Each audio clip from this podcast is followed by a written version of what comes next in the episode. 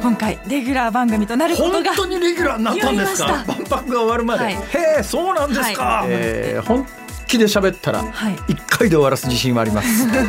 辛坊治郎の万博ラジオ。先週に引き続き今週も大阪・関西万博のテーマ授業プロデューサーのお一人でロボット工学がご専門の大阪大学教授 ATR 石黒博特別研究所客員所長の石黒博さん登場です。辛坊治郎の万博ラジオ。これまあラジオなんで、えー私なんか正直ね今あの2メーターぐらいの距離で喋ってるんですけども、もう本物かなと。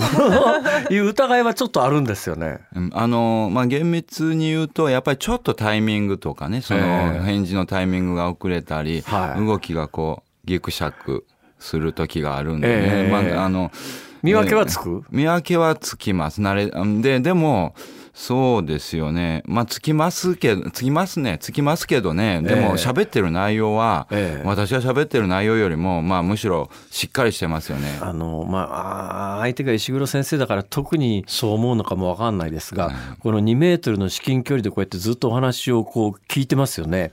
それで、えー今喋ってるのが石黒さんご本人であろうと石黒さんのロボットであろうとまあ言うやどっちでもいいわけで ほいじゃあ命って何なんだろうと素朴に思うんですよね。あ僕はどっちでもいいと思いますし命ってやっぱり人間関係だと思うんですよね。はあか人間関係の中で相手を大事な人だとか相手のことを信用しようと思えばそこに命が宿ると、ええそれは生身の体であろうがロボットであろうが関係ないというふうに思いますけどね。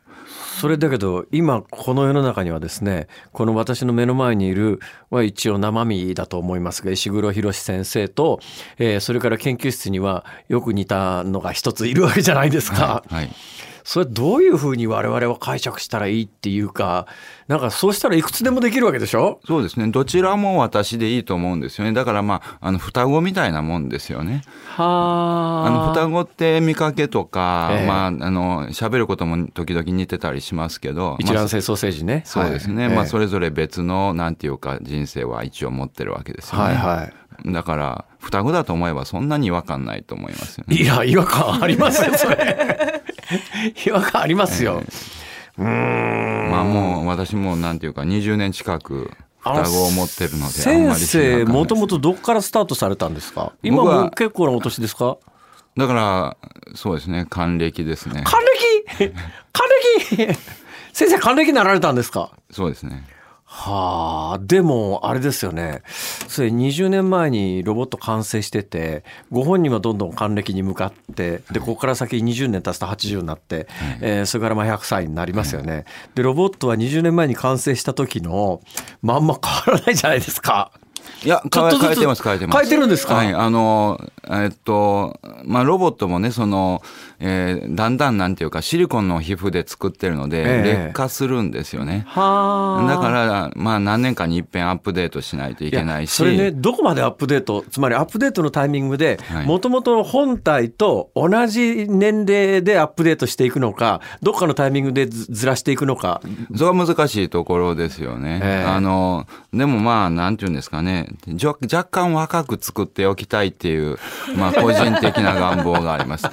あの、それに合わせて自分も若くなろうって、あの、努力できるんでね。だってロボットはまあその何年かごとに劣化するシリコンは新た新たにしなきゃいけないにしても作ろうと思えば45歳で止めとくことは可能じゃないですか。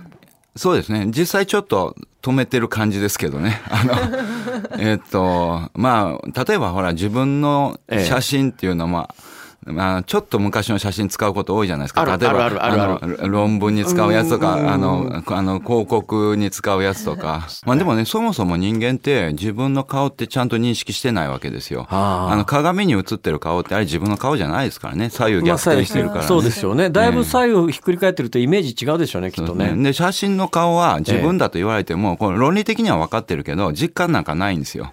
なのでまあ多少はねあの若くあのあ見えてほしいなっていうのはあると思いますよ。えーという先生はいつからロボットにはまり出したんですか？どういう歴史ですか、そうですね。僕は徐々にですねもともとなんかロボットそんなに興味なくて、ええ。あの当時は僕あの絵を描いてたんですよ。あの絵描きになりたかったっていうのが本音で、まあだから、えっ、と、なんていうか風光明媚なところで絵を描きながら、ええ。でもまあもしかしたら万が一のために、あの、コンピューターも勉強しとこうかなぐらいな感じだったんです。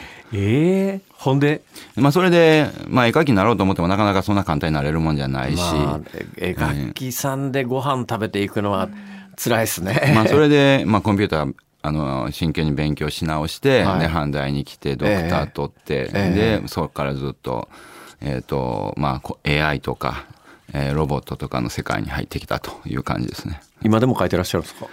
えっ、と、最近ちょっと書いてたりしますけど、でも書き出すと止まらないんで、ちょっといっぺん見てみたいですね。な、あの、もうだいぶなんか人にあげちゃってないんですけどね。あ、そうですか。どうですか？先生、あの、今度の万博で、えーパビリオン一つ作られますよね。はいその中で、あの、先生の絵が展示されるとかそういうことはないんですか？うーん、多分うちのパビリオンのメンバーが、じゃあ、あの、そんなものは邪魔だって言いそうです。ごめんなさい。話あっちこっち行って収集つかなくなりそうなんですけども、もうこの流れで聞聞かせてください。パビリオンは、どんな形のパビリオンをイメージすればいいんですか、まあ、うち、あの、えーそうですね。えっ、と、どう、どういう形？まあ、あの、黒い塊で、は？あ ま黒い塊？黒な塊で水に覆われてると。真っ黒な塊で水に覆われてる。はい。ま、何にも頭の中浮かばないんですけど。だから、なんていうんですかね、黒い、えっ、と、どういうんですか、豆腐みたいな、はあの、えーあ形たパビリオンで,、ええで上からずっと水が全そういえば先生なんかいつもい黒いもんしかお召しにならないですよね。なんか意味があるんですか？うんそこを合わせたかどうかは知らないんですけどね、ええあの建築家が、はい僕の黒いの理由はもうはっきりしてます。えっ、となんですか？あの人ってアイデンティティ大事じゃないですか。ええ。一番目立つアイデンティティって服じゃないですか。はい。まあだから黒って一番わかるあの選びやすいです。あのどこにでも着ていけますから。か逆に個性消しちゃうようなわた我々イメージがある。あ、なんか今日福戸さんも黒いぞ。ちょっと話を聞きながらちょっと私も感じてました今日真っ黒で来まいやだからあの他の色を一切着なければ個性になります。先生黒しか着ないんですか？全く黒黒しかないです。服は黒しか持ってらっしゃらない。持ってないです。ええけったいらしてやなこの人 で、じゃあその黒いパビリオンなんですか？そうですね。あの黒いですけど周りがその命の,、まああのまあ、元である水っていうか水で覆われてあてまあー水はそういう意味ですか？でまあ、大阪は水の都ですしね、ええでその水で覆われたパビリオンの中に入るとその中に未来が表現されてると。ど、ど、どんな展示なんですか？えっとまあ、最初はなんていうんですかねにあの日本の文化っていろんなものに命宿してきたわけですね、ええ。えー道具だったり埴輪だったり文楽の人形だったり、ええ。まあ、そういったものが、まあ、ロボットにもつながってるだろうなって、まあ、日本やっぱりロボットの技術すごく進んでますけどね。あ、確かに文楽の人形なんかまさにロボットですよね。そうですね。でそういう歴史がまずはあの歴史の展示があって、はいそこから50年先のええ未来のシーンに入っていきます。50年先ってのは今から50年先ですか？はい。どうなるんでしょう？世界は。まあ、技術によってええ今のいろんな価値観っていうか今僕らが当たり前だと思ってることが、はいあの大きく変わっていくと思うんですよね。ええねまあ、例えば、えー、とエネルギー問題はどうなるんだとか、はいあもしかしたらえー核融合の技術でですね、ええ。ーといくらでもエネルギーは使えるようになるかもしれないし、はいはいはい。まあ、それから、まあ、iPS の技術でええ。人間の命っていうか人間が人間をデザインするようなあの世界になるかもしれないし、まあ、そういったことをですね今今から50年先に起こり得る技術をもとに今僕らがあの持っている人間とは何か社会とは何か家族とはあ家とは学校とは、まあ、そういう当たり前に思っているものがどういうふうに変わっていくかっていうことを、まあ、想像しながら50年先の未来を、まあ、作ってます。その50年先の未来は石黒先生の頭の中には存在するんですかもう？まあ、私の中にも存在するし、ええ。あの、まあ、えっ、と、協賛企業さんからはいはい。もいろんな若い人、あの、参加していただいてですね、一緒にその未来を考えていると。で重要なのはですね、えー未来は我々が作るっていうことなんですよね、はい。未来は人に聞くものじゃなくて自分たちでこういうふうに作りますと宣言するものになってきてるわけです。私なんか今の話聞いててねすっごいワクワクしたんですけど、どうなんですか？最近あの結構否定的な意見が世の中にこういっぱいあるのは。聞こえてくるでしょ先生なんかも。あでもねそれは例えばスマホが流行る時に、はい。あの何でもスマホに聞いたらなんか頭悪くなるんじゃないかって、まあ、携帯電話の時に電話番号覚えないんじゃないかとかあったじゃないですか。でもね結果どうなりましたかっていうことですよね。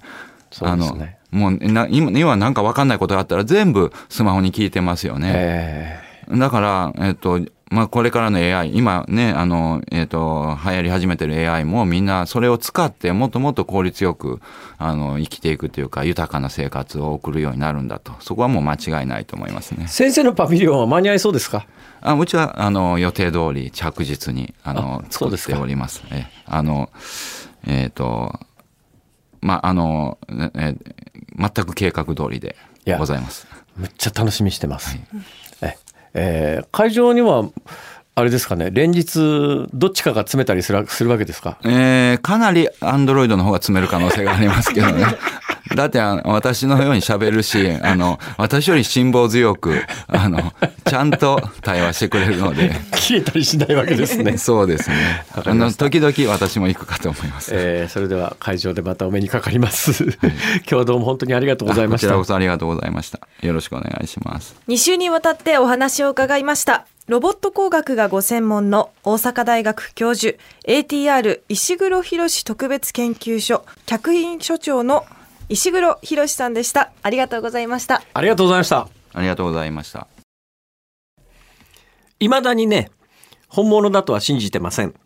石黒うんさん。あの来たのはあのアンドロイドの方だと思うよ。まあでもはっきり言ってどっちでもいいじゃんっていう気になってきたな。石黒さんもどだから未来はもしかするとそういうもののななのかもしれないですね。だから私のロボット作っといてもらって代わりに ここへ来て喋っといてもらうと。で、えーであのギャラだけ私のところへ振り込まれると。いいねそれ。